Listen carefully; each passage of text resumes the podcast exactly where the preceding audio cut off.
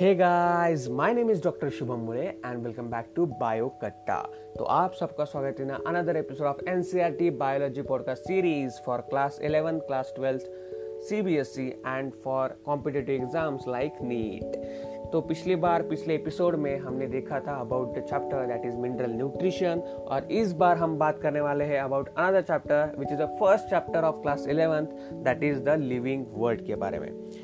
तो देखा जाए पॉडकास्ट शुरू करने से पहले कुछ इन्फॉर्मेशन मेरे बारे में। मेरा नाम है डॉक्टर शुभम मुड़े मैं पिछले तीन सालों से आप जैसे बच्चों को बायोलॉजी जो है पढ़ा रहा हूँ। इसी के साथ साथ मेरा यूट्यूब पे चैनल है, जिसका नाम है बायो कट्टा ठीक है? तो वो आप ज़रूर विज़िट कीजिएगा। और इसी के साथ साथ मेरा एक अनदर चैनल है ई कट्टा नाम से, जहाँ पे मैं एंटरटेनिंग वीडियोस बनाता हूँ। और आपको एंटरटेन करने की कोशिश करता हूँ और बायो कट्टा पे मैं बायोलॉजी पढ़ाता हूँ।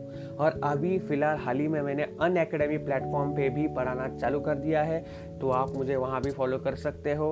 और हम जो है, साथ में ये जो बायोलॉजी का सफ़र है, वो बहुत ही खूबसूरती से निभा सकते हैं। तो चलिए बात करते हैं about today's topic that is the living word so देखा जाए, जब हम हम, हमारे आसपास जो है, देखते हैं, ठीक है हमें wide range of living things जो है दिखाई देते हैं, ठीक है? जो कि बहुत एक्स्ट्रा ऑर्डिनरी हैबिटेट्स में रहते हैं, ठीक है? जैसे कि cold mountains deciduous forest oceans fresh water lakes deserts hot springs ठीक है? और कौन सा भी हैबिटेट हो जहाँ पे हमें लिविंग थिंग जो है नज़र आते हैं, और ये जो है हमें स्पीचलेस करके रख देते हैं। और इसी के साथ साथ अगर हम देखें the beauty of galloping horse the migrating birds the valley of flowers और द अटैकिंग शार्क्स ठीक है? ये सब हमें सरप्राइज़ कर देते हैं। हर जगह different types of living thing है, हर जगह एक कम्युनिटी वो फॉर्म करते हैं, हर जगह वो पॉपुलेशन फॉर्म कर देते हैं। उनमें अलग अलग तरह के जो है रिलेशंस होते हैं, ठीक है? और ये सब हमारे ऊपर एक डीपली इम्पैक्ट बनाता है और हमारे मन के अंदर एक ही जो है ये प्रिपेयर करता है, ठीक है? That is what is living ठीक है? ज़िंदा क्या है? तो इसका एक तो प्रैक्टिकल जवाब हो सकता है, एक साइंटिफिक रीजन हो सकता है, जो हमें बताए कि लिविंग और नॉन लिविंग में क्या डिफरेंस है, और इसका एक अलग जो है पर्पज हो सकता है, ठीक है? अलग जो है फिलोसफिकल इसका आंसर हो सकता है कि what is the purpose of your life ठीक है? ज़िंदगी का आपका मकसद क्या है? तो हम यहाँ पे बायोलॉजी सीख रहे हैं तो हम इस चैप्टर में जो है सबसे पहले देखेंगे what is the scientific difference between living and non living तो चलिए सबसे पहले देखते हैं व्हाट इज़ लिविंग जब भी हम ट्राई करते हैं to define a living we conveniently look for the distinct characteristics as like growth reproduction ability to sense environment ये सारे कैरेक्टरिस्टिक्स हमारे मन के अंदर चले आते हैं। इसी के साथ साथ कुछ और इंपॉर्टेंट कैरेक्टरिस्टिक्स है, जैसे कि ability to self replicate self organise interact and emergence and metabolism ये सारी कैरेक्टरिस्टिक्स भी जो है, वो मोस्टली लिविंग थिंग्स में नज़र आती है। तो चलिए जानकारी लेते हैं इन्हीं सब कैरेक्टरिस्टिक्स के बारे में एक एक करके। तो सबसे पहले आता है ग्रोथ ठीक है we know that all living organisms grow growth यानी कि increase in mass, or we can say that increase in number of individuals. तो मल्टी सेलर ऑर्गेनिजम्स के बारे में बात करें तो ग्रोथ जो होती है, वो मोस्टली होती है थ्रू सेल डिवीज़न जैसे कि प्लांट्स ठीक है? Plants are also multicellular organisms और उनमें ग्रोथ जो होती है, वो थ्रू होती है सेल डिवीज़न और प्लांट की ग्रोथ जो होती है, वो इनडिटर्मिनेट टाइप की होती है मतलब वो थ्रू आउट द लाइफ जो है कंटिन्यूसली उनकी ग्रोथ जो है, होती रहती है. In contrast to the animals animals की बात करें तो एनिमल्स में जो ग्रोथ है, वो अप टू सर्टन एज ही हमें दिखती है। उसके बाद जो है ये ग्रोथ रुक जाती है। लेकिन यहाँ पे सेल डिवीज़न जो है वो कंटिन्यूस रहता है। जब भी कोई इंजरी हो जाती है टिश्यूज को, जो लॉस सेल्स है वो रिप्लेस की जाती है through the cell division unicellular organisms की बात करें तो वो भी जो है ग्रो होते हैं बाय सेल डिवीज़न ठीक है? और हम ये जो है इजीली ऑब्ज़र्व कर सकते हैं ना इन विट्रो कल्चर्स जिसमें हमें दिखता है कि एक सेल से दो सेल दो सेल से चार सेल ऐसे काउंट करके हम नंबर ऑफ़ सेल्स उनमें ग्रोथ हो रही है, ये देख सकते हैं। In majority of higher animals and plants growth and reproduction जो है they are the mutually exclusive events मतलब क्या? वो साइमल्टेनियसली नहीं होते, ठीक है? एक दूसरे के बाद होते हैं। Up to the certain age तक ग्रोथ होती है और उसके बाद रिप्रोडक्शन होता है, ठीक है? और रिप्रोडक्शन होने के बाद up to the certain age growth हो जाती है। So that's why it is called as growth and reproduction in higher plants and animals are the mutually exclusive events one must remember that ठीक है, कि that increase in body is considered as a growth ठीक है? Increase in body is considered as a growth तो वैसे देखा जाए तो नॉन लिविंग ऑर्गेनिज्म जो है, वो भी ग्रोथ होते हैं। जैसे कि माउंटेन्स की बात करें बोल्डर्स की बात करें सैंड माउंट जो है, वो भी कंटिन्यूसली ग्रोथ होती रहती है उनकी। ठीक है कंटिन्यूसली उसके ऊपर लेयर जो है, वो ऐड होते रहते हैं। लेकिन ये जो ग्रोथ है, वो मोस्टली एक्सट्रेंसिक ग्रोथ होती है। ठीक है, उसे हम अक्रिएशन भी कहते हैं। मतलब क्या? बाहर से ग्रोथ होती है, अंदर से नहीं। ठीक है in contrast to the living things ये जो ग्रोथ है, ये कैसी होती है? इंट्रेंसिक होती है। मतलब क्या? अंदर से होती है। सो दैट्स वाई ग्रोथ जो है it is not a defining property of living organisms ठीक है? सो so, और उसी के साथ साथ ये एक सुटेबल कैरेक्टरिस्टिक्स भी है ठीक है कि क्योंकि dead organisms can not grow ठीक है डज नॉट ग्रो ठीक है डेड ऑर्गेनिज्म जो है वो ग्रो नहीं कर सकते। अगर हम सेकंड कैरेक्टरिस्टिक्स की बात करें दैट इज़ रिप्रोडक्शन रिप्रोडक्शन जो है it is a likewise one of the most important characteristics of living organisms multicellular organisms में हम अगर देखें तो reproduction means the production of progeny possessing features more or less similar to the parents ठीक है? Sexual reproduction में हमें variability दिखती है।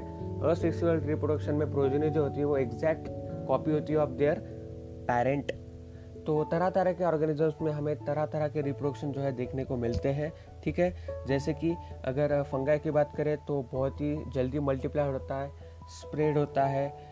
ईस्ट हाइड्रा की बात करें तो हमें उसमें बडिंग जो है दिखता है। प्लानियर या फ्लैटवर्म की बात करें तो उसमें रीजनरेशन कैपेसिटी होती है। मतलब एक पार्ट जो ब्रेक हुआ होता है, ठीक है? तो उससे पूरा न्यू ऑर्गेनिज्म जो है वो फॉर्म हो जाता है। Fungi filamentous algae protonema of the mosses ठीक है? इसमें जो है बहुत जल्दी जल्दी they reproduce they form progeny by fragmentation ठीक है? अगर हम यूनिसेलर की बात करें तो बैक्टीरिया यूनिसेलर एल्गी अमोवा ये सारे जो है, इनमें रिप्रोडक्शन जो है it is a synonym of growth मतलब क्या?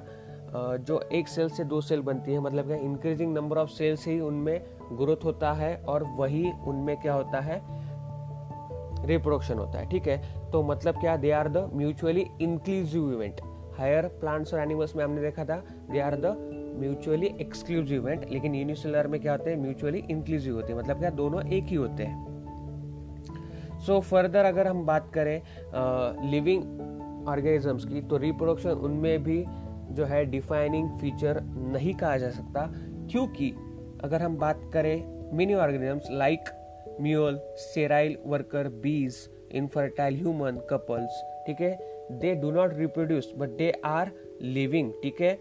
So that's why reproduction cannot be taken as a all inclusive defining characteristics of living organism अगर ये तो ऑब्वियस सी बात है कि नॉन लिविंग ऑब्जेक्ट जो है which are the incapable of reproducing और replicating by itself but defining feature जो है, हम रिप्रोडक्शन को नहीं कह सकते about the living organisms another एक इंपॉर्टेंट कैरेक्टरिस्टिक्स आता है दैट इज़ द मेटाबॉलिज्म ठीक है? ऑल लिविंग ऑर्गेनिज्म जो है, वो mostly made up of chemicals ठीक है? दिस केमिकल्स में भी स्मॉल हो सकते हैं बिग हो सकते हैं belonging to various classes sizes function ठीक है? वो कॉन्स्टेंटली मेड होते हैं कॉन्स्टेंटली ब्रेक डाउन होते हैं, और उनमें से हमें क्या मिलती है? एनर्जी मिलती है, जिसके थ्रू हम डे टू डे लाइफ में वर्क जो है, वो कर पाते हैं। हमारी बॉडी में लाखों, ठीक है थाउजेंड्स ऑफ़ मेटाबॉलिक रिएक्शन जो है वो साइमेंटेनियसली जो है होती रहती है।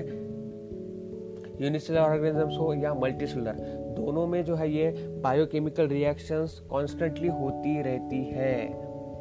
All plants animals fungi microbes they exhibit metabolism ठीक है? What is metabolism it is a sum total of all chemical reactions occurring in our body ठीक है? It is known as metabolism and very important point that is no non living object exhibit metabolism. It is an defining feature of an living organism ठीक है? मतलब metabolic reactions हम body के outside ठीक है? Living organism के body के outside भी दिखा सकते हैं, ठीक है? In a cell free system ठीक है? जैसे कि अगर कोई हम एक आइसोलेटेड मेटाबॉलिक रिएक्शन ले आउटसाइड द बॉडी ठीक है? टेस्ट ट्यूब में हम उसे परफॉर्म करें तो वो लिविंग रिएक्शन होगी, वो लिविंग ऑर्गेनिज्म नहीं होगा, ठीक है? हम मतलब कंफर्म नहीं कर सकते कि ये लिविंग है या नॉन लिविंग है, ठीक है? So that's why metabolism is a defining feature of living organism without any exception और जो हम आइसोलेटेड मोटेबलिक रिएक्शन जो करते हैं इन विट्रो ठीक है? They are not living things but they are surely the living reaction ठीक है? इसके बाद और एक इंपॉर्टेंट फीचर आता है that is cellular organisms which is also a defining feature of life form ठीक है? हम में जो एक तरह का पैटर्न होता है, जैसे कि मोलिकुलर रिएक्शंस अगर हम बात करें cell organelles form a cell cells form a tissue tissue form a body tissue form a systems ठीक है? सिस्टम्स फॉर्म अ बॉडी तो ये टिपिकल सेलुलर ऑर्गेनिजम्स का जो पैटर्न है, वो लिविंग थिंग्स में मोस्टली पाया जाता है, ना कि नॉन लिविंग थिंग्स में। और इसके बाद अगर हम बात करें which is a most obvious and technically complicated feature of all living organisms that is ability to sense their environment ठीक है? Sense their surrounding and respond to the this environmental conditions ठीक है? जो कोई भी टाइप का response हो सकता है फ़िज़िकल हो सकता है केमिकल हो सकता है बायोलॉजिकल हो सकता है, ठीक है? हमारे आजू बाजू जो भी इन्वायरमेंटल कंडीशन है, ठीक है?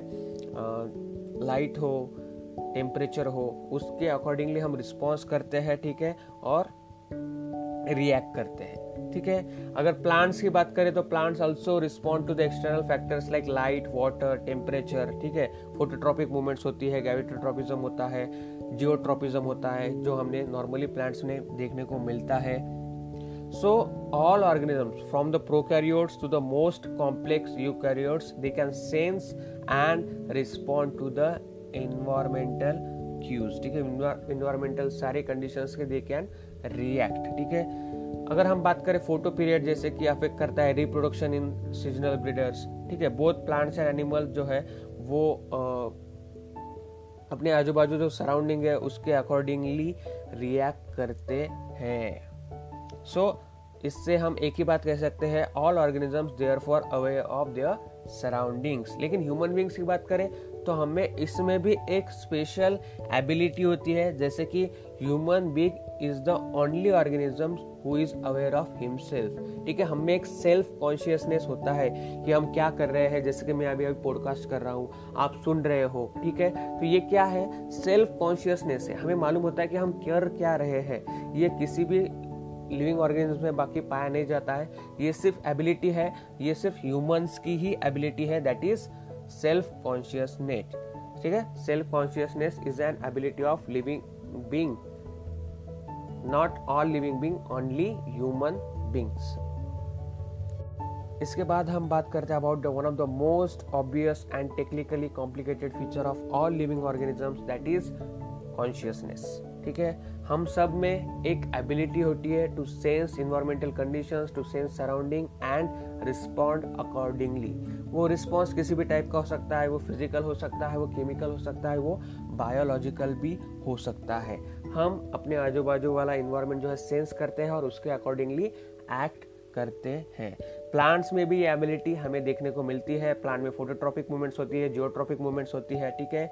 They respond to external factors like light water temperature other organisms pollutants तो सभी ऑर्गेनिजम्स अगर हम बात करें from the prokaryotes to the most complicated eukaryotes they all have ability to sense and respond to the environmental cues. जैसे कि photo period जो है मोस्टली अफेक्ट करता है रिप्रोडक्शन इन सीजनल ब्रीडर्स ठीक है? बोथ प्लांट्स एंड एनिमल जो है, वो रिस्पॉन्ड करते हैं अकॉर्डिंगली देयर इन्वायरमेंटल कंडीशंस लेकिन बाकी ऑर्गेनिजम्स के कंपेयर किया जाए तो ह्यूमन बीइंग में एक स्पेशल एबिलिटी होती है, ठीक है, जिससे हम कहते हैं सेल्फ कॉन्शियसनेस मतलब हमें मालूम होता है कि हम कर क्या रहे हैं। जैसे कि मैं अभी पॉडकास्ट जो है रिकॉर्ड कर रहा हूँ, आप पॉडकास्ट जो है सुनने वाले हैं, ठीक है, या सुन रहे हैं। तो आपको मालूम है आप कर क्या रहे हो, किस लिए कर रहे हो। ये जो एबिलिटी है वो बाकी लिविंग ऑर्गेनिजम्स में नहीं नज़र आती, ये सिर्फ़ आपको ह्यूमन बींग में ही देखने को मिलेगी ठीक है? अगर बात करें ह्यूमन बींग्स की तो it is very complicated to define a living state ठीक है? क्योंकि मोस्ट ऑफ़ द जो ह्यूमन बींग्स होते हैं ठीक है? मोस्ट ऑफ़ द नहीं बहुत कम ह्यूमन बींग्स सॉरी क्योंकि uh, उनका एक्सीडेंट हो जाता है ठीक है? वो कोमा में होते हैं।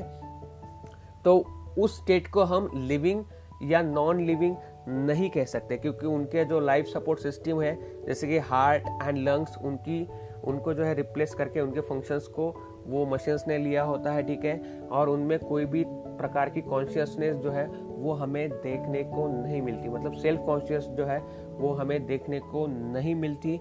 तो ऐसे पेशेंट्स को आप क्या कहोगे, ठीक है? लिविंग कहोगे या नॉन लिविंग कहोगे? तो जैसे जैसे हम हायर क्लासेस में जाएँगे, ठीक है? हमें मालूम होगा कि ये जो लिविंग ऑर्गेनिजम्स है, इनमें कौन कौन से फिनोमेना है, इनमें कौन कौन से इंटरेक्शंस होती है, ठीक है?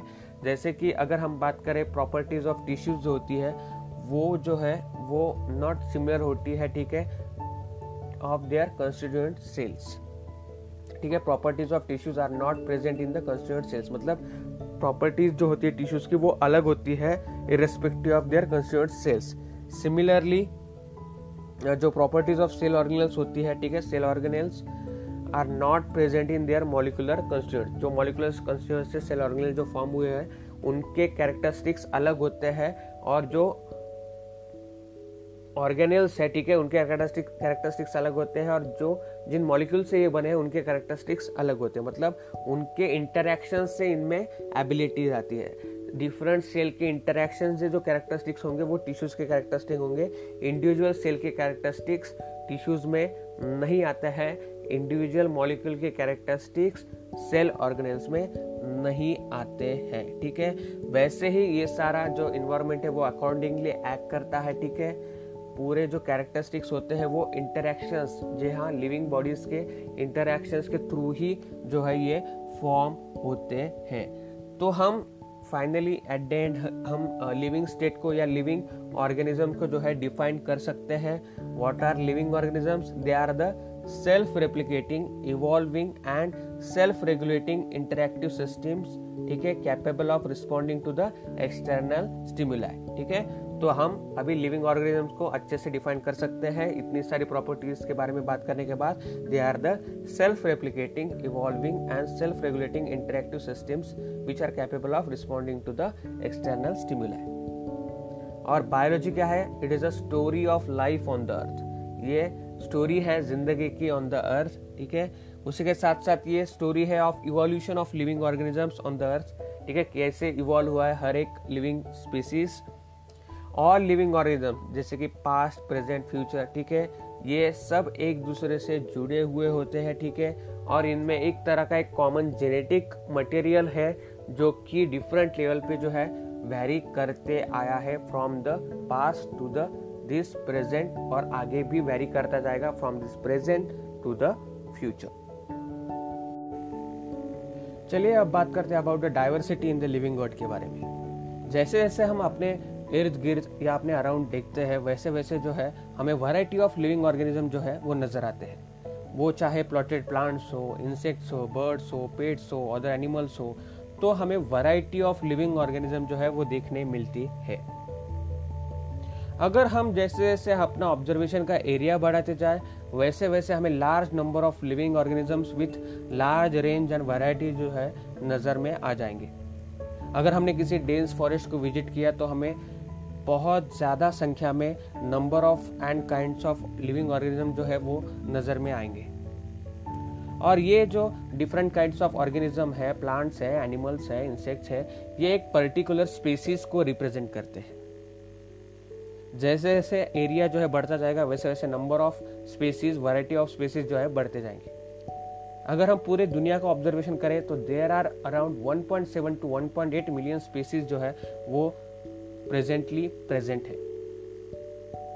और ये सारी वैरायटी जो हमें लिविंग ऑर्गेनिज्म में नज़र आती है, इसी को हम कहते हैं biodiversity the number and the types of organism present on the earth is called as biodiversity और जैसे जैसे नए जो है शोध होते जा रहे हैं, ठीक है नए नए साइंटिस्ट जो है खोजे किए जा रहे हैं वैसे वैसे न्यू एरियाज़ हम एक्सप्लोर करते जा रहे हैं।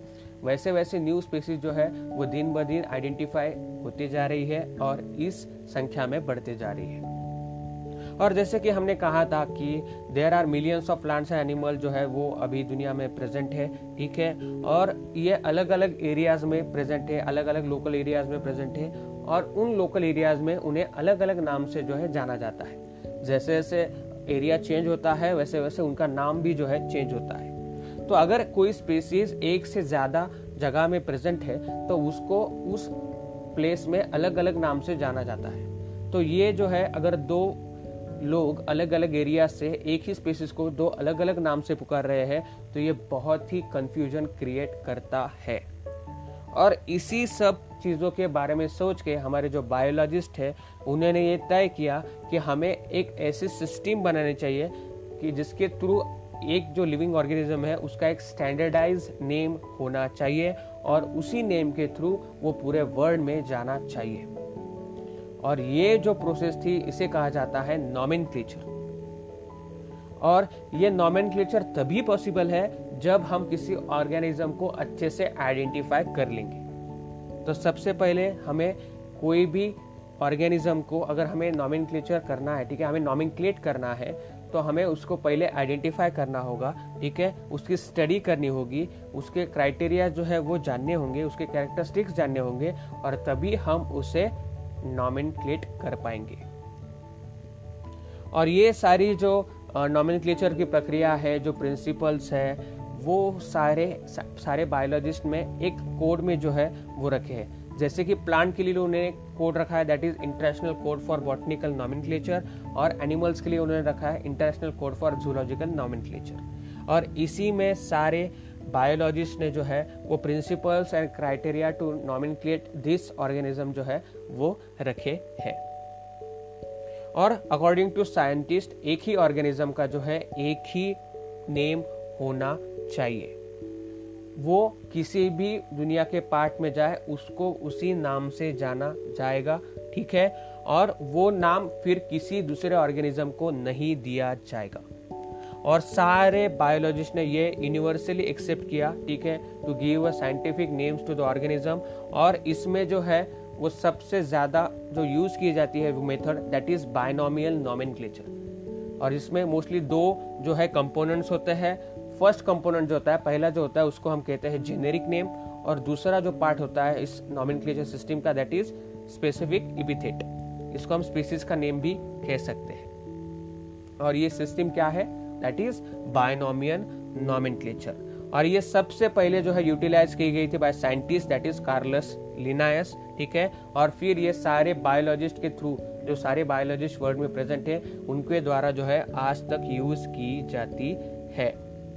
चलिए इसे समझने के लिए एक सिंपल सा एग्जांपल लेते हैं दैट इज़ ऑफ़ मैंगो ठीक है? मैंगो तो हम सबको पसंद है ठीक है? तो scientific name of mango is Mangifera indica ठीक है? ये क्या है? बायनोमियल नेम है जिसमें मैंजीफेरा जो है ये रिप्रेजेंट करता है जीनस और इंडिका जो है ये पर्टिकुलर स्पेसिस को या फिर स्पेसिफिक इपिथेट को रिप्रेजेंट करता है।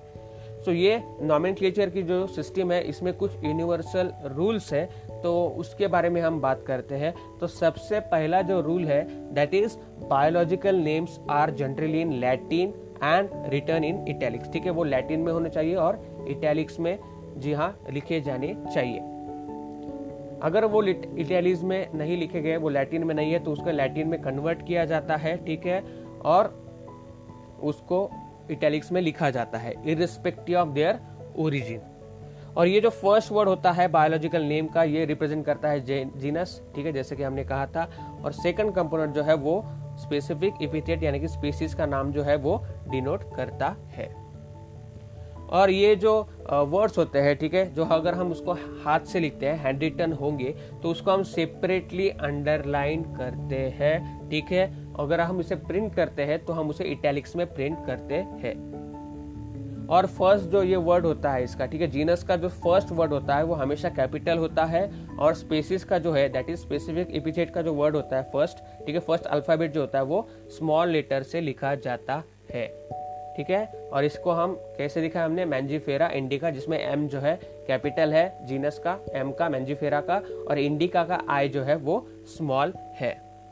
अगर हमको ऑथर का नेम लगाना है आफ्टर द स्पीसीज जैसे कि मैंजीफेरा इंडिका लीन ठीक है, लीन यहाँ पे क्या इंडिकेट करता है? ठीक है, क्या इंडिकेट करता है? दैट इज़ ये जो स्पेसीज है वो डिस्क्राइब की गई है बाय लिनायस ठीक है? तो ये जो साइंटिस्ट का नेम है, ये एब्रीवेटेड फॉर्म में लास्ट में जो है स्पेसीज के आफ्टर लिखा जाना चाहिए। तो ये जो था, ठीक है, इस प्रोसेस के थ्रू हमने नॉमिन जो है वो पूरा पढ़ लिया, ठीक है? तो इसके बाद जो इम्पोर्टेंट पार्ट आता है दैट इज़ टू क्लासीफाई ठीक है? तो कुछ ना कुछ जो है ऐसी प्रोसेस होनी चाहिए जिसके अकॉर्डिंग हम हर एक स्पेसिस को कन्वीनियंटली उसके कैटेगरीज के हिसाब से जो है वो हम उसे क्लासीफाई कर सकते हैं। जैसे कि हम कोई भी टर्म जो है आ, ले सकते हैं कोई भी वर्ड जो है उसके एसोसिएटेड ले सकते हैं कोई भी कैरेक्टर ले सकते हैं ठीक है? जिसके थ्रू हम उसे इजीली क्लासीफाई कर सके और इजीली इंटरप्रेट कर सके। जैसे कि अगर हम कुत्ता कहते हैं तो कुत्ता हमारे सारे जो कलर के कुत्ते हैं सारे ब्रीड जो हमें मालूम है, वो सारे हमारे दिमाग में आ जाते हैं। हम मैमल कहते हैं तो हमें एक सिंपल सा रूप दिखाई देता है मैमल का। मेमरी ग्लैंड होती है हेयर्स होते हैं ऑन द बॉडी ठीक है? सो ये एक हमारे दिमाग में आ जाता है। प्लांट बोले तो प्लांट कैट बोले तो कैट तो मतलब क्या, ये जो है डिफरेंट कैटेगरीज है जो हमने क्लासीफाई की है, ठीक है? ऑन द बेसिस ऑफ़ हमने जो कैरेक्टरिस्टिक्स उनके थ्रू द आवर आइज़ उनके अंदर देखे हमने, ठीक है? तो हर एक यहाँ पे जो एक कैटेगरी है, ठीक है? ये क्या रिप्रेजेंट करती है? दैट इज़ टैक्सा ठीक है टैक्सा रिप्रेजेंट करती है।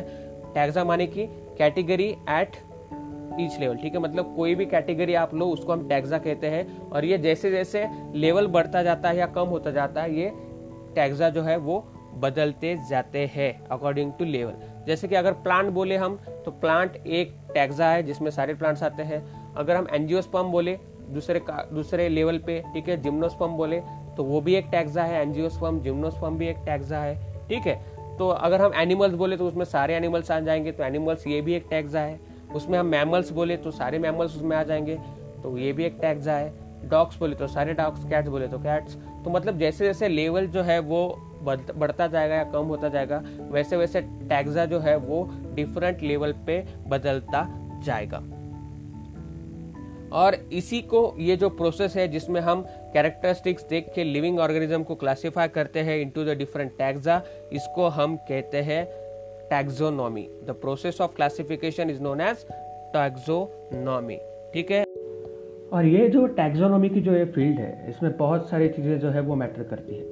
जिसमें आता है external and the internal structure of the organism उसके बाद स्ट्रक्चर ऑफ़ द सेल ठीक है, कैसे सेल से बना है प्रोकैरियोटिक है या यूकैरियोटिक है फिर उसकी डेवलपमेंटल प्रोसेस कैसे है, कैसे वो इवॉल्व हुआ है, उसके बाद इकोलॉजिकल इन्फॉर्मेशन कैसे इन्वायरमेंट में रहता है, ठीक है? और ये सारी बातें जो है, वो इसेंशियल होती है फॉर द टैक्सोनॉमी और यही सारी बातें जो है, वो बेसिस बनाती है of the modern taxonomic studies इस टैक्सोनॉमी में बहुत सारी स्टेप्स होती है। उसमें सबसे पहले आता है कैरेक्टराइजेशन उसके बाद आइडेंटिफिकेशन उसके बाद classification and at the end nomen देखो, अगर कोई भी नई स्पेसिस हम फाइंड आउट करते हैं या फिर हमें ऐसा लगता है कि वो नई स्पेसिस है तो सबसे पहले हम उसका कैरेक्टराइजेशन करेंगे। मतलब उसके जो कैरेक्टरिस्टिक है, हम उसको जो है डिफाइन करेंगे। जैसे कि दो आँख है, दो कान है, एक नाक है, ऐसे कैरेक्टरिस्टिक्स उसके बाद फिर हम उसको आइडेंटिफाई करेंगे, ठीक है? अगर ये कैरेक्टरिस्टिक्स किसी नॉन स्पेसिस से मैच करते हैं तो वो हमें पता चल जाएगा।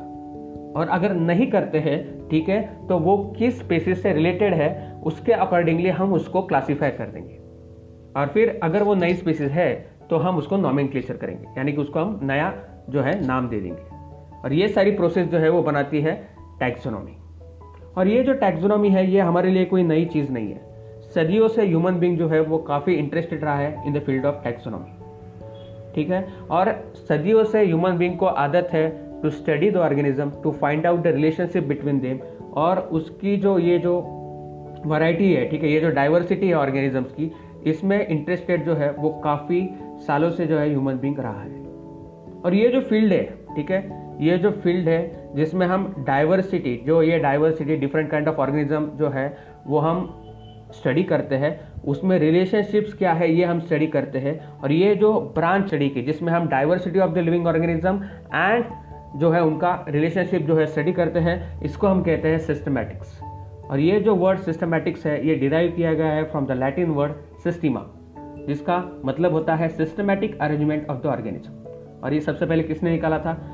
बाय द लिनाइस ठीक है? अगेन कार्लोस लिनायस ने ये जो सिस्टिमा नेचर में जो है, ये सबसे पहले सिस्टमैटिक जो है, वो पब्लिश किया था। ठीक है? सिस्टिमा नेचर सिस्टिमा नेचर नाम की बुक में। और फिर तब से जो है, ये जो स्कोप है ऑफ़ द सिस्टमेटिक्स का, ठीक है, ये बढ़ाया गया। इसमें बाद में जो है आइडेंटिफिकेशन नॉमिन एंड क्लासिफिकेशन जो है, वो इन्वॉल्व किया गया, ठीक है। और इसी के साथ साथ जो है इवोल्यूशनरी रिलेशनशिप जो है, होती है बिटवीन द ऑर्गेनिज्म ये भी कंसेप्ट जो है, वो सिस्टमेटिक्स में जो है, वो डाला गया है। इसके बाद बात करते हैं अबाउट द टैक्सोनॉमिक कैटेगरीज ठीक है? सो क्लासिफिकेशन देखा जाए it is not a single step process ठीक है? इसमें क्या होते हैं? हिरार्ची ऑफ़ स्टेप्स होते हैं, ठीक है? बहुत सारी स्टेप्स होती है, ठीक है? उसी को हम कहते हैं स्टेप्स ठीक है? स्टेप्स कहेंगे या फिर उसको आप रैंक कह सकते हो या फिर उसको कैटेगरी कह सकते हो, जो भी आपकी मर्ज़ी हो आप उसे कह सकते हो, ठीक है? तो इसमें क्या होती है? हिरार्ची ऑफ़ स्टेप्स होती है या फिर हिरार्ची ऑफ़ कैटेगरी होती है या फिर हिरार्ची ठीक है? मतलब क्या एक क्रम होता है, चढ़ता क्रम, उतरता क्रम, जैसे हम सीखते हैं, एक क्रम होता है, उसके अकॉर्डिंगली हम किसी भी नए स्पेसिस को जो है क्लासीफाई करते हैं। और ये जो सारी कैटेगरीज है, ठीक है, ये जो सारी कैटेगरीज है, वो मिल के बनाती है टैक्सोनॉमिक कैटेगरीज ठीक है, ये सारी जो अरेंजमेंट है, ये सब मिल के बनाते हैं एक बिगर कैटेगरी ठीक है that is known as taxonomic hierarchy और इसमें का एक एक कैटेगरी जो है, ठीक है, इसमें का एक एक कैटेगरी है, जिसको हम कहते हैं यूनिट ऑफ़ क्लासिफिकेशन मतलब हर एक कैटेगरी इसमें सी, ठीक है, इसको हम कहते हैं या रेफर करते हैं हम इसको as a unit of classification ठीक है, क्योंकि हर एक कैटेगरी यहाँ पे जो है, वो रिप्रेजेंट करती है रैंक ठीक है? और उसी को हम कहते हैं साइंटिफिक भाषा में टैक्सॉन ठीक है? टैक्सॉन यानी रैंक रैंक यानी टैक्सॉन ये जो टैक्सोनॉमिक कैटेगरीज है, ठीक है? एंड हियरची है ये can be it can be illustrated by the example as like insect जो है वो रिप्रेजेंट करते हैं ग्रुप ऑफ़ ऑर्गेनिज्म ठीक है? Sharing the common characteristic like three pair of jointed legs ठीक है? मतलब क्या? It means insects are the recognizable concrete objects which can be classified ठीक है? और इसको हम क्या करते हैं? इंसेक्ट्स यानी कि हम उसको एक कैटेगरी दे देते हैं, ठीक है? मतलब देखो इंसेक्ट्स यानी जब भी हमारे मन में इंसेक्ट ये शब्द आता है तो हमें जो है याद आ जाता है, ठीक है? कि उसको three pair of jointed legs होते हैं, ठीक है? ज़मीन पे क्रॉल करता है, ये सारे कैरेक्टरिस्टिक्स हमें याद कर देते हैं। और ऐसे सारे एनिमल्स को हम इंसेक्ट की कैटेगरी में जो है वो क्लासीफाई कर सकते हैं। यानी कि इंसेक्ट्स क्या है? एक रैंक है, या फिर वो कैटेगरी है। सो टैक्सोनॉमिक स्टडीज़ जो होती है ऑफ़ ऑल नोन ऑर्गेनिज्म जो है, उससे हमें पता चला, ठीक है? एक, उससे जो है, हमें एक कॉमन कैटेगरी से पता चला, जिसको हम कहते हैं किंगडम ठीक है? उसके बाद बहुत सारी सब कैटेगरी जो है, इसमें इन्वॉल्व की गई जैसे कि फाइलम या फिर डिवीज़न फाइलम होता है एनिमल के लिए डिवीज़न होता है प्लांट के लिए। ये बात काफ़ी इंपॉर्टेंट है, ठीक है? इसके ऊपर एमसीक्यू पूछा जा सकता है, ठीक है? सो इसके बाद class order family genus species ये सारे जो है, ठीक है ये सारे सब कैटेगरीज है into the largest category that is kingdom और इसको आप याद भी रख सकते हैं, इसके लिए एक शॉर्ट फॉर्म भी मेरे पास है that is king play chess on fine glass sheets ठीक है? King play chess on the fine glass sheets यानी कि किंगडम ठीक है? डिवीज़न और फाइलम उसके बाद class order family genus species ठीक है? और ये सारी कंस्टिट्यूट क्या करती है? ये सारे मिलके कंस्टिट्यूट करते हैं टैक्सोनॉमिक हिरियर्ची और इसी के ज़रिए हम जो है, अगर कोई नया स्पीसीज हम आइडेंटिफाई कर लेते हैं तो हम उसको आसानी से जो है, वो क्लासीफाई कर सकते हैं। चलिए सबसे पहले बात करते हैं one of the basic and fundamental जो है category that is species so species देखा जाए it's a group of individual organisms with the fundamental similarities ठीक है? मतलब क्या बहुत सारे जो है, सारे कैरेक्टर जो है, उनके कॉमन होते हैं। हम इजीली जो है वो आइडेंटिफाई कर सकते हैं एक एक स्पेसिस वाले एनिमल्स या फिर दूसरे स्पेसिस वाले एनिमल्स ठीक है? जैसे कि अगर Mangifera indica Solanum tuberosum that is potato ठीक है? पैंथेरा लियो लॉयन ये सारे क्या इसमें से जो नाम थे that is Mangifera indica Solanum tuberosum Panthera leo इसमें से इंडिका ट्यूबरिज्म लियो जो है, वो क्या करते हैं? इट रिप्रेजेंट्स स्पेसिफिक इपिथेट जिसको हम स्पेसिस भी कहते हैं that is individual species that is Mangifera Solanum Panthera जो है, इसके आगे जो वर्ड लगे थे दैट इज़ द जेनेरा ठीक है या इसको हम जीनस कहते हैं, और फिर ये जो थे that is indica tuberosum Panthera ठीक है leo sorry only leo indica tuberosum and leo ये रिप्रेजेंट करते हैं species so each genus may have one or more than one species ठीक है, एक हो सकती है, एक से ज़्यादा स्पेसिफिक एपिथेट या फिर स्पीसीज हो सकती है, ठीक है। और उसमें जो है मॉर्फोलॉजिकल सिमिलरिटीज जो है, वो भी हम एक दूसरे के साथ देख सकते हैं। मतलब एक जीनस में जो स्पीसीज आती है, उसमें कुछ कुछ कैरेक्टरिस्टिक जो है, वो सिमिलर होते हैं। लेकिन सबसे ज़्यादा सिमिलर किसके होते हैं? That is basic unit of classification that is species अब ह्यूमन बींग के बारे में बात करें तो human being belong to the species known as sapiens ठीक है? और हमारा ग्रुप जो होता है दैट इज़ ठीक है? या फिर जीनस होता है दैट इज़ होमो तो इसलिए हमारा साइंटिफिक नाम क्या हो जाता है? Homo sapiens Homo is genus sapiens is species उसके बाद करते हैं जीनस ठीक है? All group of closely related species are comprises the genus ठीक है? Group of closely related species जो है वो जीनस बनाते हैं, ठीक है? और यहाँ पे देखा जाए तो बहुत सारी स्पेसीज जो अलग अलग स्पेसीज होते हैं, जिसमें कुछ कॉमन कैरेक्टरिस्टिक होते हैं, वो एक जीनस के अंडर आ जाते हैं। जैसे कि potato and brinjal are the two different species ठीक है? पोटैटो अलग होता है ब्रिंजल अलग होता है। दोनों दिखने में अलग, रहने में अलग, ठीक है? खाने में अलग टेस्ट में भी अलग लगते हैं। ठीक है? लेकिन वो एक ही कैटेगरी से यानी कि एक ही जीनस से बिलोंग करते हैं that is solanum solanum tuberosum ठीक है? और फिर उसमें ब्रिंजल भी आ जाता है। जैसे कि अगर हम lion that is Panthera leo और leopard that is Panthera pardus की बात करें, या फिर tiger that is Panthera tigris की बात करें, ये सारे जो है, ठीक है, एक common characteristic several common characteristic जो है, वो शेयर करते हैं। इसलिए ये सारे जो है, एक ही जीनस में आते हैं दैट इज़ पैंथेरा ठीक है? और अगर हम बात करें अभी कैट और डॉग की तो कैट की जो है, ठीक है? कैट की जो जीनस होती है दैट इज़ फिलिस ठीक है? और ये जो डॉग्स की होती है, ठीक है? वो अलग होती है। या फिर अगर हम बात करें जीनस हम लियो की करें लॉयन की करें लीपर्ड की करें टाइग्रिस की करें, उनकी जीनस जो है वो हमें पता चल गया दैट इज़ पैंथेरा लेकिन वो कैट से अलग है। कैट उनमें भी थोड़े से हमें सिमिलैरिटी नज़र आती है, लेकिन उनका जीनस अलग है, ठीक है? दैट इज़ कैट का होता है फिलिस और टाइगर का होता है या फिर लीपर्ड का होता है या फिर यहाँ पे आप लॉयन का होता है दैट इज़ पैंथेरा उसके बाद उसके हायर कैटेगरी देखो सबसे बेसिक और छोटी वाली स्पेसिस उससे ऊपर जीनस उसके ऊपर अभी फैमिली फैमिली क्या होगा? Group of close related genera genera जैसे जीनस था group of close related species जो नीचे वाली इज़ अ बेसिक फिर उसके बाद ग्रुप ऑफ़ स्पेसिस जीनस फिर उसके बाद जीनस क्या है? फिर group of genus is known as family ठीक है? तो इसमें जो कॉमन कैरेक्टरिस्टिक्स होते हैं, वो बहुत ही कम होते हैं। सिमिलरिटीज जो होती है, वो काफ़ी कम होती है और डिफरेंसेस ज़्यादा होते हैं। और ये जो फैमिलीज़ है, ये are characterise on the basis of both vegetative and the reproductive features of the plant species ठीक है? अगर हम बात करें three different generas that is Solanum Petunia Datura ठीक है? वो सारे तीनों के तीनों that is Solanum Petunia and Datura are place in the same family that is Solanaceae among the animals की बात करें तो फॉर एग्ज़ाम्पल जीनस जो है that is Panthera comprise of lion tiger and leopards put among the genus ठीक है? हम उसको पैंथरा में डाल देते हैं, ठीक है? लेकिन Felis that is cats cats का जीनस फिलिस और वो उनकी फैमिली ठीक है? इन दोनों की फैमिली ठीक है? जीनस पैंथेरा वालों की और जीनस फिनिस वालों की फैमिली एक ही है दैट इज़ फैमिली फेलिडी लेकिन अभी जैसे कि हमने पहले भी बात की थी डॉग और कैट, ठीक है? इसमें भी थोड़ी सी सिमिलरिटीज हमें मिलती है, बहुत ज़्यादा डिफरेंसेस हमें मिलते हैं। इसलिए जो है, इनको जो है अलग अलग फैमिलीज़ में रखा गया है। फेलिडी फैमिली होती है कैट्स की, ठीक है? और डॉग की होती है Canidae because of its canine ठीक है? कैनाइन जो होता है, इनका शार्प होता है, इसलिए इसको नाम दिया गया है कैनेडी फिर इसके बाद order that is group of close related families is known as order ठीक है? तो ऑर्डर जो है वो हायर टॉक्सोनमिक कैटेगरीज होती है based on the aggregates of characters ठीक है? बहुत ज़्यादा कैरेक्टर्स लिखे जाते हैं।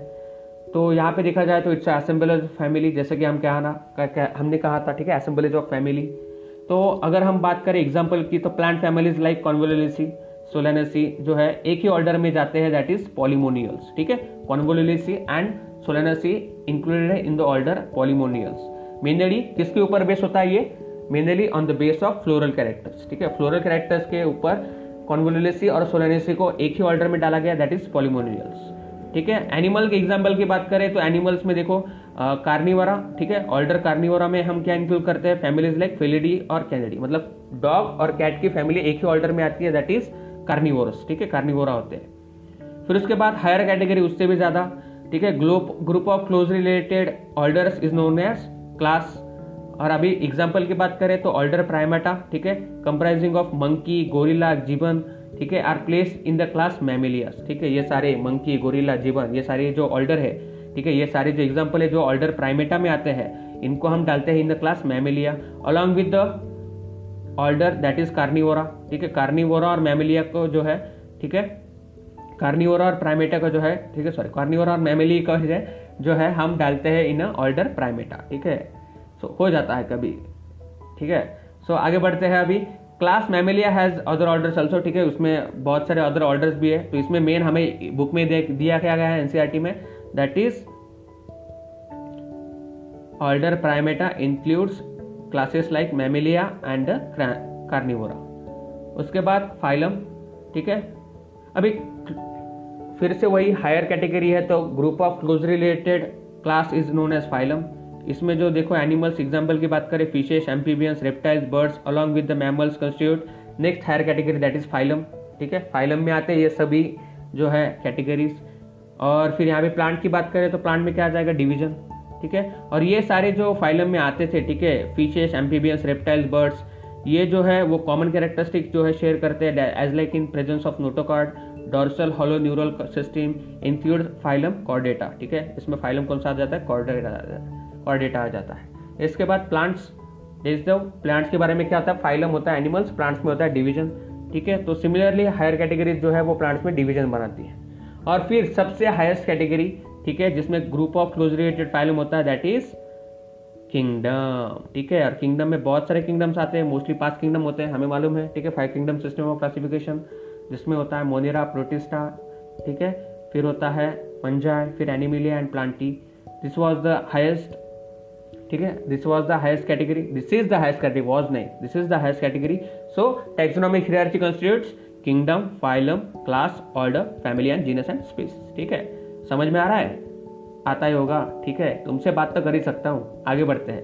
सो so, यहाँ पे देखते हैं taxonomic categories from the species to kingdom have shown ascending order ठीक है? असेंडिंग ऑर्डर में यहाँ पे देखो हम देख सकते हैं that is kingdom phylum division class order family genus and species ठीक है, इसमें जो है एनसीआरटी में डायग्राम भी दी गई है इसके बारे में, ठीक है? ये ब्रॉड कैटेगरीज है जिसमें जो है हम अलग अलग तरह के जो एनिमल्स होंगे या फिर प्लांट्स होंगे जो हम क्लासीफाई करते हैं। और ये जो, देखो, अगर हम इसमें एक ऑब्जर्वेशन कर सकते हैं, जैसे हम स्पेसिस के किंगडम की तरफ़ जो है जाते हैं, ठीक है मतलब क्या, ऊपर जाते हैं, वैसे ही कॉमन कैरेक्टरिस्टिक जो है वो कम होने लगते हैं। और जैसे हम किंगडम से स्पेसिस की तरफ़ आने लगते हैं तो कॉमन कैरेक्टरिस्टिक जो है वो बढ़ने लगते हैं। तो ये एक डिफरेंस याद में रखना, ठीक है? सो ये जो है उसके ऊपर एमसीक्यू जो है, पूछा जाता है। So higher the category greater is the difficulty of determining the relationship up to the other taxa मतलब जितने हायर कैटेगरी उसमें हम जो है कम रिलेशनशिप लगा सकते हैं बिटवीन द टैक्सा या फिर कैटेगरीज तो इसलिए जो है लोअर द कैटेगरी इसके ऊपर भी क्वेश्चन पूछा सकता है लोअर द कैटेगरी ठीक है?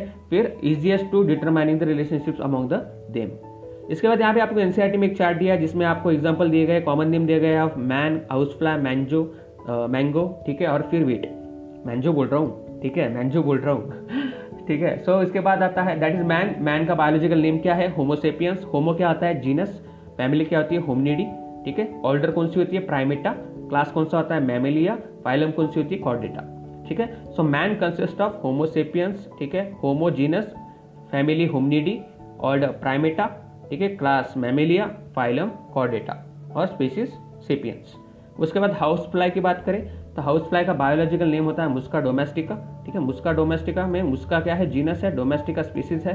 फिर ये आते हैं इन फैमिली मस्किडी ठीक है? ऑर्डर कौन सी इनकी? डिप्टेरा और क्लास कौन सा है? इंसेक्टा ठीक है? और फाइलम और डिवीज़न कह सकते हैं हम ऑर्थोपोडा उसके बाद मैंगो ठीक है? Scientific name Mangifera indica genus क्या है? मैंजीफेरा फैमिली कौन सी है? एनाकैडिसी ऑर्डर कौन सी है? सेपेंडेल्स क्लास कौन सा है? डाइकटिलॉनी एंड फाइलम और जीनस कौन सी है? एंजियोस्पर्मी इसके ऊपर जो है मैच द पेयर वाले क्वेश्चन आ सकते हैं। वीट की बात करें तो वीट में वीट का साइंटिफिक नेम है ट्रिटिकम अस्टिमम ठीक है? ट्रिटिकम अस्टिमम और फिर उसमें जीनस जो है, वो ट्रिटिकम है फैमिली पोएसी है ऑर्डर पोएल्स है, ठीक है? क्लास मोनोकॉटिडोनी है और फाइलम और जीनस है एंजियोस्पर्म उसके बाद चलो बात करते हैं about the taxonomical aids so देखो taxonomic studies of various species as like plants animals and other organisms are useful ठीक है? बहुत ही यूजफुल होते हैं इन एग्रीकल्चर फॉरेस्ट्री इंडस्ट्री और in general knowing knowing for our bio resources and their diversity ठीक है?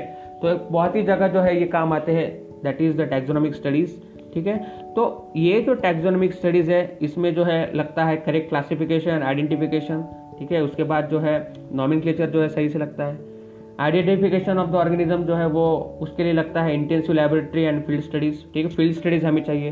Collection of the actual angiosperm या फिर करे कोई भी स्पेसिमन का हो ऑफ़ प्लांट और एनिमल ठीक है? ये इसेंशियल होता है, जो कि that is the primary source of taxonomic studies ठीक है? And also the fundamental to the studies essential for having the systematics so यहाँ पे देखा जाए तो ये सारी चीज़ें जो है, ठीक है, हमें स्टडी करना, कोई भी स्पीसीज नहीं आती है तो नई नई स्पीसीज की स्टडी करना, उसको क्लासीफाई करना कैरेक्टराइज करना, जो है वो हम चाहते हैं with the help of taxonomic studies लेकिन उसके लिए हमें कुछ एड चाहिए, कुछ माध्यम चाहिए जिसके थ्रू हम ये जो है टैक्सोनॉमिकल स्टडीज़ कंप्लीट कर सके और उसके लिए जो है डिस्कवर किए गए by the various scientist that is taxonomical aids और उसमें सबसे पहला आता है herbarium what is herbarium herbarism is herbarium is a store house of the collected plant specimens that are dried pressed preserve on the sheets मतलब क्या herbarium क्या है? स्टोर हाउस है.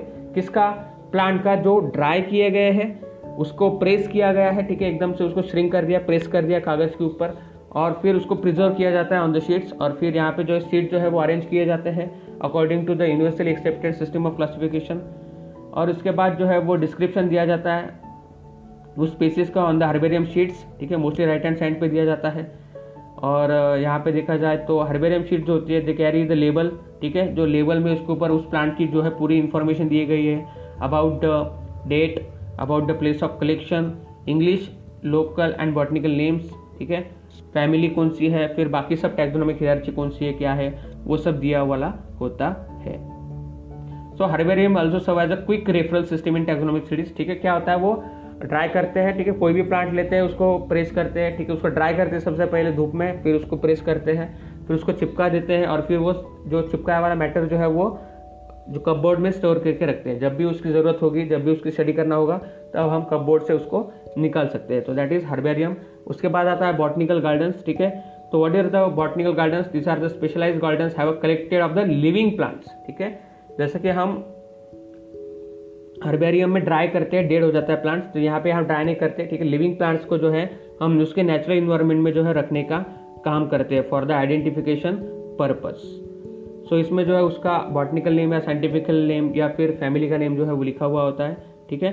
द फ़ेमस बॉटनिकल गार्डन जो है वो present है in the Q England ये काफ़ी इंपॉर्टेंट एमसीक्यू है। फ़ेमस बॉटनिकल गार्डन जो है प्रेजेंट है इन द क्यू इंग्लैंड फिर उसके बाद इंडिया में देखिए बात करें तो इंडियन बॉटनिकल गार्डन हावड़ा, ठीक है? Indian Botanical Garden Howrah India और फिर नेशनल बॉटनिकल रिसर्च इंस्टीट्यूट ठीक है? नेशनल बॉटनिकल रिसर्च जिसमें रिसर्च आता है वो लखनऊ इंडिया ठीक है? जिसमें रिसर्च नहीं आता है दैट इज़ द ठीक है? गार्डन हावड़ा ठीक है? That is the Howrah India उसके बाद म्यूज़ियम म्यूज़ियम की बात करें तो यहाँ पे देखा जाए तो इंस्टीट्यूट्स में होता है मोस्टली स्कूल्स में कॉलेजेस में, ठीक है?